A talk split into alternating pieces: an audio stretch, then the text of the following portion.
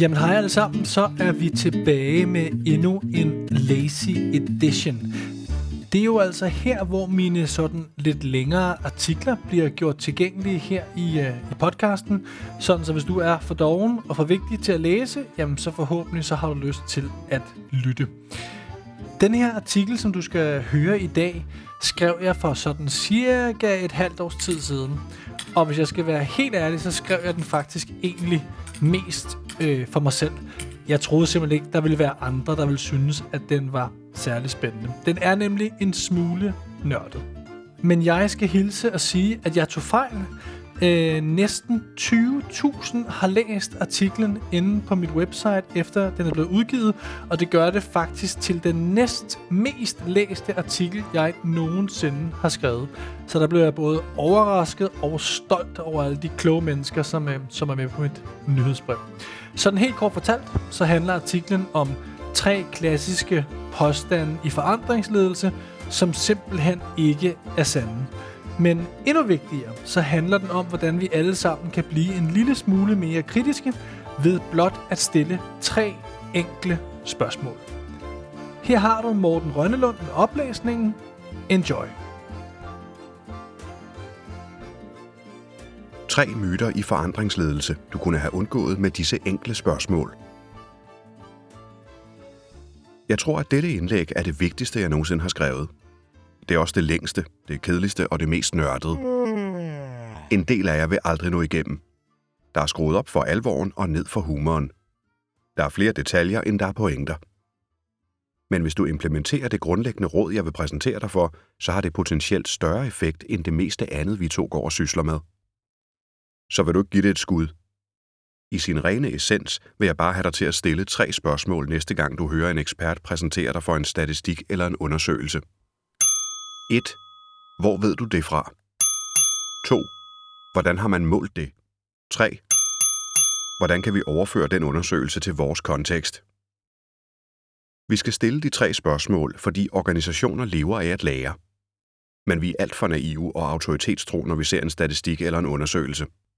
Og vores manglende kritiske sans betyder, at vi fortæller hinanden ting, som ikke passer, og vi implementerer derefter ting, der ikke virker. Så dette indlæg er lidt anderledes. Sådan lidt Agatha Christie-agtig. Tænk Poirot og Holmes. Vi skal finde skurkene ved at jagte kilderne. For at folde argumentet ud, vil jeg teste de tre spørgsmål på tre påstande om forandringsledelse, som jeg ofte hører, ser og læser. Her er de tre påstande. 1. 70 procent af forandringer fejler. 2. Der skal fem positive historier til at opveje en negativ. 3. Forandringskurven er god til at beskrive forandringer i organisationer. Mit bud er, at du med sikkerhed er blevet udsat for minimum en af dem. Selv hvis du ikke er, er det værd at læse til enden. Og det siger jeg ikke kun, fordi det har taget mig over en uge at stable det her indlæg på benene. Okay, jo, det gør jeg faktisk lidt. Lad os komme i gang. 1. 70 procent af forandringer fejler. Det er svært at have undgået påstanden om, at 70 procent af alle forandringstiltag fejler. Der er næppe blevet introduceret et nyt CRM-system, implementeret GDPR eller præsenteret nye banebrydende strategier, uden ledelsen eller konsulenterne har advaret om, at 70 procent af alle forandringsprojekter fejler. Men hvis vi prøver med det første spørgsmål. 1. Hvor ved du det fra? Med det samme vil du finde ud af, at lysten til at komme med påstanden er væsentligt større end evnen til at fortælle, hvor den kommer fra. Lad mig give dig et par eksempler. ING.dk skriver, Rent faktisk viser forskningsstatistikker, at hele 70% af alle forandringsprojekter fejler. Men de har ingen kilde på påstanden. Den offentlige.dk skriver, 70% af alle forandringsprocesser mislykkes. Men de angiver heller ingen kilde. Altinget skriver, det er en klassisk antagelse, at mindst 70 procent af alle store forandringer mislykkes. Ingen kilde. Berlingeren skriver, 70 procent af forandringsprojekter lykkes ikke. Sjovt nok har de heller ingen kilde. K-Forum skriver, helt nøjagtigt fejler 70 procent af organisationers forandringstiltag, hvis man skal tro bogen Nøglen til ledelse af forandring. Og det skal man nok. Her er kilden ovennævnte bog, som man nok skal tro. Men jeg har tjekket. Bogen har heller ingen kilde. Syddansk Universitet skriver, Forskningen viser, at 70 procent af alle organisatoriske forsøg på forandringer fejler. Ingen kilde. Man skulle ellers tro, at et universitet går op i den slags.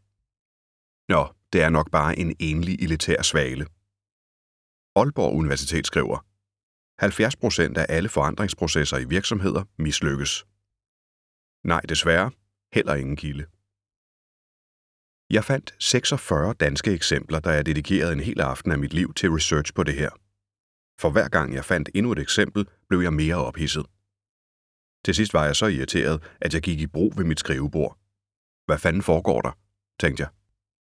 Hvordan kan man bare helt ukritisk komme med sådan en bombastisk udtalelse uden antydningen af en kilde? Men så skete der noget uventet. Noget ubehageligt. Noget, der fik mig til at sænke broen og kravle i fosterstilling i stedet. Jeg faldt over et link til det påståelige tal, der ledte mig over i Google Books. Her så jeg det her udklip af en bog. 70 procent af forandringsinitiativer mislykkes. Hvem er den klovn, der spiller smart her, tænkte jeg ved første øjekast. Ved andet øjekast virkede prosaen rundt om påstanden bekendt. Ved tredje øjekast fattede jeg det. Citatet var fra min egen bog. Det er fra Jyttebogen. Min bog. No. Mackenzie er helt skamløse. Der er ikke nogen vej udenom. Jeg har selv bidraget til problemet. Hvis jeg lige må redde en fli af min egen ære, så kan vi bringe påstanden i sin kontekst. Den ser sådan her ud. McKinsey rapporterede for eksempel for nylig, at kun 30 procent af change management projekter lykkes. Og i Harvard Business Review kan man læse selv samme konklusion, at 70 procent af forandringsinitiativer mislykkes. Nu er man ret ukritisk indstillet, hvis man blot tager sådanne statistikker for pålydende, for det er jo umuligt at måle. Jeg giver mig selv point for at angive to kilder, og jeg får point for direkte at forholde mig til spørgsmål 2 og sige, at man er ukritisk indstillet, hvis man blot tager sådanne statistikker for pålydende, for det er jo umuligt at måle. Men jeg får et gigahak i tuden for overhovedet at skrive det. For hvis jeg selv havde undersøgt kilderne, ville jeg have fundet ud af, at det er ren hokus pokus. Så jeg måtte gå bodsgang og undersøge kilderne. Og det tog en helvedes tid. Men læringen er bare så vigtig. Så det er nu, du hopper på Orientekspressen og afslører morderen sammen med mig. For hvor stammer tallet fra? Mine kilder er angiveligt McKinsey og Harvard Business Review, så lad os kigge nærmere på dem. Det viser sig hurtigt, at McKinsey er ekstremt glade for påstanden. De er bare ikke så glade for at sige, hvor de har det fra. De nævner tallet her.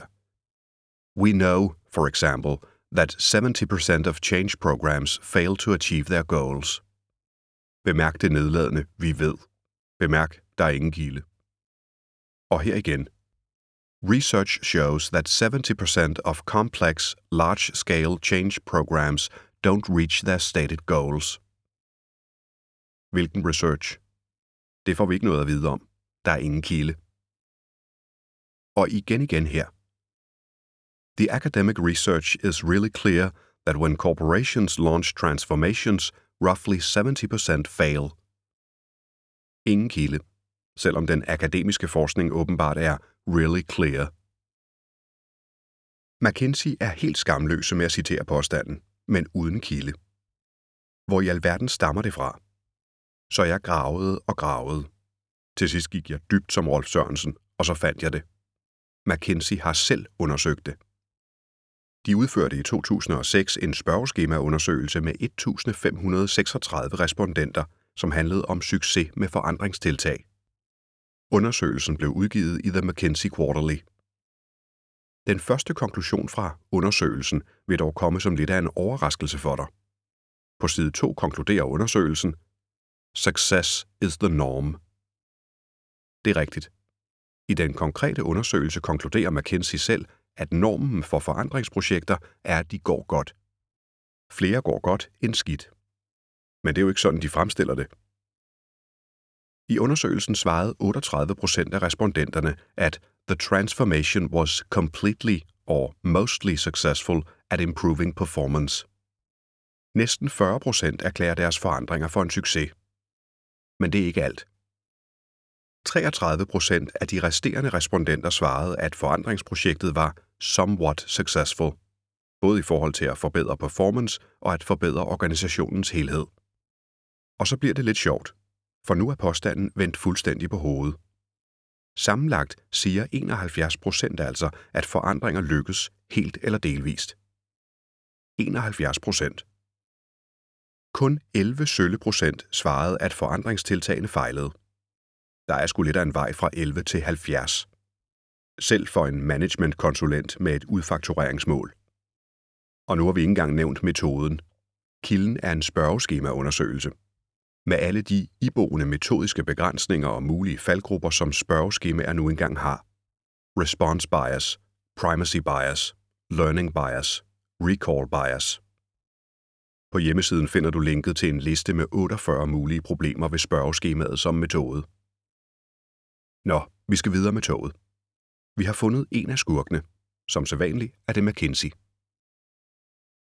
Cotter og Howard. Løgne og viskeleg. Den anden kilde, jeg angiver i Jytte, er Harvard Business Review.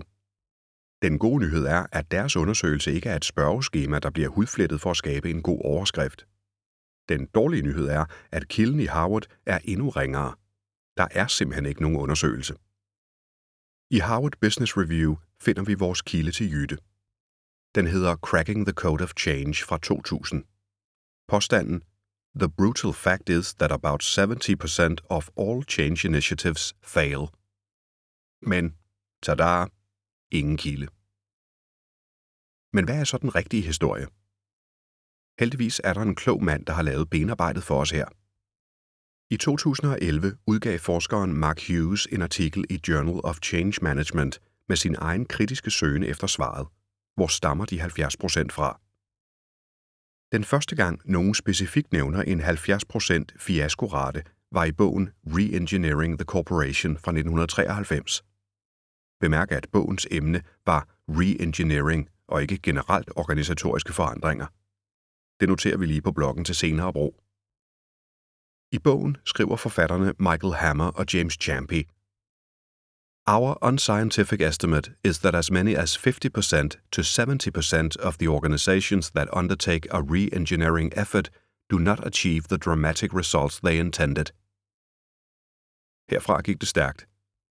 I en elaboreret viskeleg ender sandheden nu med at blive, at det bare er et faktum. Artikler, der omtaler de 70% eksploderer. Hammer og Champy ser med gro, at deres uvidenskabelige gæt nu har undergået en metamorfose og er blevet til et videnskabeligt fakt. I deres næste bog, The Reengineering Revolution fra 1995, forsøger de at rette op på misforståelsen. We estimated that between 50 and 70% of reengineering efforts were not successful in achieving the desired breakthrough performance. Unfortunately, this simple descriptive observation has been widely misrepresented and transmogrified and distorted into a normative statement. There is no inherent success or failure rate for reengineering. Så det er din kilde. En uvidenskabelig fjer er blevet til fem høns. Og nu er det for sent. Forandringsguruen John Cotter sætter det sidste søm i kisten, da han, uden nogen form for kilde, skriver i sin bog A Sense of Urgency fra 2008, at han estimerer, at 70 procent af alle forandringer fejler. Men det er ikke nok. I hans næste bog, Leading Change, kan man nu læse på bagsiden. 30 years of research by leadership guru Dr. John Cotter have proven that 70% of all major change efforts in organizations fail. Nu har han pludselig også bevist det. Prøv at google det sidste citat. Google returnerer 15.800 resultater af det. De første 90 kilder er rene citater af denne påstand, der er fuldstændig grebet ud af luften. Men det er altså bare noget, John tror. Det er ikke noget, John ved. Og det er slet ikke noget, John har bevist. Så når eksperten i rummet slynger kontante påstande og paradigmer ud, skal vi nysgerrigt spørge. 1. Hvor har du det fra? I tilfældet med de 70 procent vil langt de færreste kende kilden. Men hvis de siger McKinsey eller Cotter, så spørger du nysgerrigt. 2. Hvordan har man målt det? Og i en utopisk verden, hvor eksperten rent faktisk ved det, vil de svare. McKinsey lavede et spørgeskema, hvor succes med forandringsprojekter faktisk var normen, og det var kun 11 procent, der fejlede helt. Og i forhold til Kotter, så er det bare noget, han tror. Når du har den information, kan du danne dig din egen holdning. Nå, vi skal videre. Jeg håber ikke, at jeg har kørt dig helt i sænk med detaljer allerede. Forhåbentlig kan jeg få dig til at hænge på 5 minutter mere. Så kan vi få ryddet to andre ulidelige løgne af banen. Vi skal bare bruge de tre spørgsmål. Vi starter med at se på udsagnet om, at for hver negativ historie, du hører, skal du høre fem positive. 2. Den magiske 5-1-grænse. Du har måske hørt, at der skal fem positive historier til at opveje en negativ. Min erfaring er, at det er en bemærkelsesværdig udbredt påstand. Nogle gange er ratioen 5 til 1. Andre gange er det 3 til 1. Fælles for dem, der siger det, er, at de ikke angiver nogen kilde. Så lad os prøve med spørgsmål 1 igen. Hvor ved de det fra? Her i selveste Harvard Business Review. All leaders should be aware of the ratio of positive and negative comments made by their colleagues in leadership team meetings and endeavor to move the proportion closer to the ideal of 5.6 to 1 by their own example. 5 til 1. Got it. Her henviser de til ovennævnte artikel. Research published in the Harvard Business Review reveals that high performing teams focus on praise instead of criticism. In fact, in those successful organizations, team members give each other more than five positive comments for every one critical comment. 5-1. Yes. Her er Chris McDonald på banen. Det kræver tre positive kommentarer, oplevelser eller tilkendegivelser at undgå effekten af en negativ. Men hov, nu ratioen 3 til 1, eller mere specifikt 2,9013 til 1. Chris McDonald angiver dog en kilde. Losada-ratioen. Den vender vi tilbage til. Men allerede når eksperter begynder at sætte underligt præcise regler op, skal din kritiske sans bimle og bamle. Prøv lige et øjeblik at tænke over det. Der eksisterer en eller anden universelt gældende grænse for, hvornår positivitet opvejer negativitet. Det er jo gak. Lad os finde den egentlige kilde og bruge spørgsmål 2. Hvordan i alverden har de målt det? Og lad os sende spørgsmål 3 på banen samtidig. Hvordan argumenterer de for, at deres undersøgelse kan overføres til andre kontekster? Marcial Losada og den magiske 3-til-1 ratio. Her er den dybeste kilde, vi finder, og den svarer på spørgsmål 2. Det afgørende tal, 2,9013, blev opdaget af professor Barbara Fredrickson og psykolog Marcial Losada i 2004. De observerede 60 management teams, mens disse lagde strategiske planer, og noterede så antallet af positive og negative kommentarer under arbejdet. Og de fandt, at de teams, der præsterede bedst i forhold til økonomi, kundetilfredshed og feedback, havde den højeste ratio af positive til negative kommentarer. På hjemmesiden er der link til artiklen. Den magiske grænse var 2,9013, cirka 3 til 1, også kaldet Losada-linjen, eller The Critical Positivity Ratio. Herefter må man formode, at Losada begyndte at eksperimentere med hårde stoffer. For pludselig hallucinerede han og begyndte at sammenligne denne positive til negativ ratio i teams med ratioen i ægteskaber. Undskyld hvad? Man skulle ellers tro, at der var forskel på at drive en forretning og få et ægteskab til at fungere. Tilsyneladende er det en og samme ting. Men måske var der en mening med galskaben.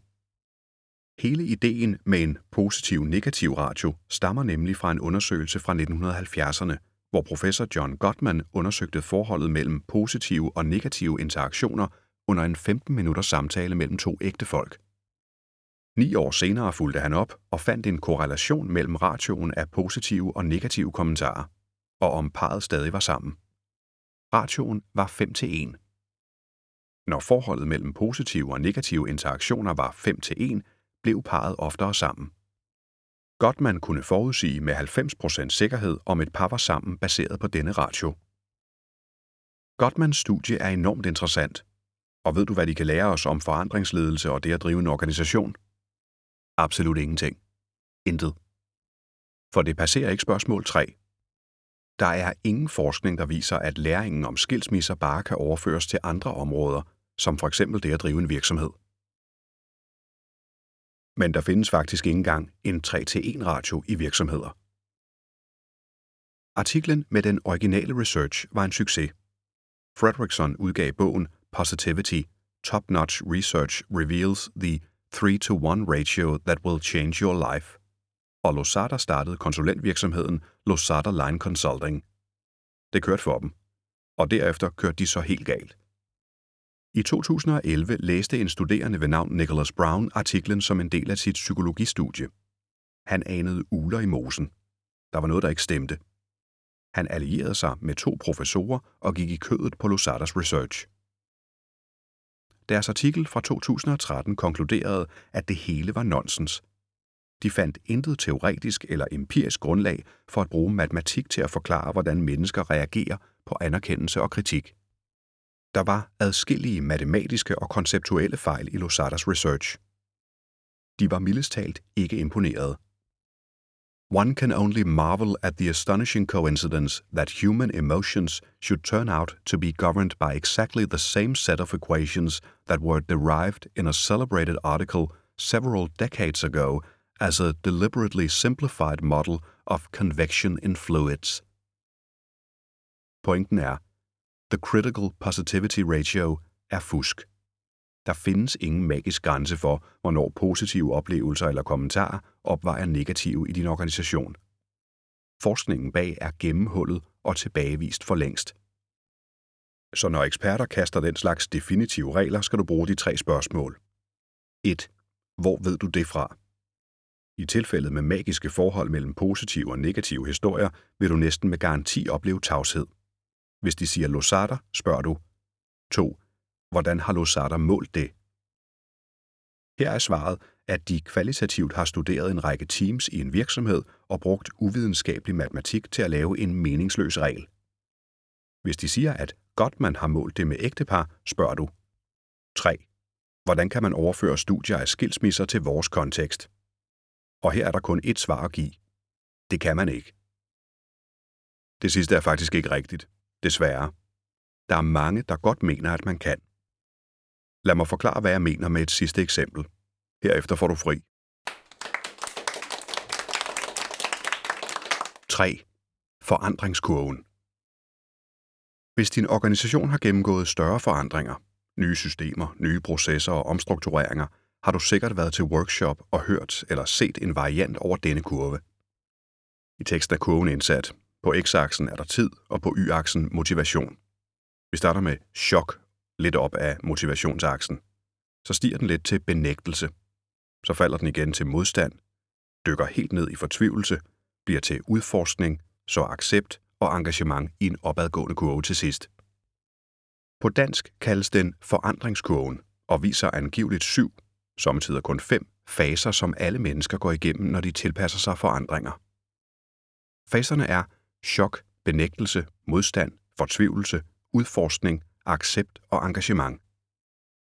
Over hele verden ynder folk at henvise til kurven, når virksomheder skal hjælpes gennem forandringer. Jeg vil ikke underholde dig med endnu en gang at hive en alen lang girlande af eksempler på folk, der citerer studiet frem.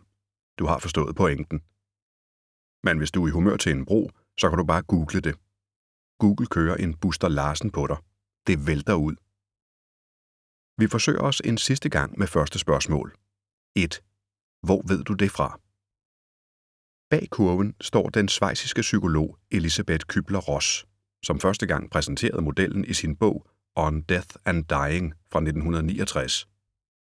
Bogen samlede hendes research om, hvordan døende patienter forholder sig til deres forestående død. Og Kübler-Ross-kurven, som den også kaldes, blev en kæmpe succes. Der var bare lige et problem, som du kan læse om i en artikel, jeg linker til på hjemmesiden. Kort fortalt er der intet empirisk grundlag for teorien. Den er alene baseret på Kübler-Ross egne oplevelser med terminale patienter. Den er en samling af cases. De senere år har Kübler-Ross fået meget kritik for både sin metode og resultater. Hun har også senere været nødt til at anerkende, at mennesker i sorg ikke går gennem alle faserne. Mennesker i sorg ikke går gennem faserne på nogen lineær måde.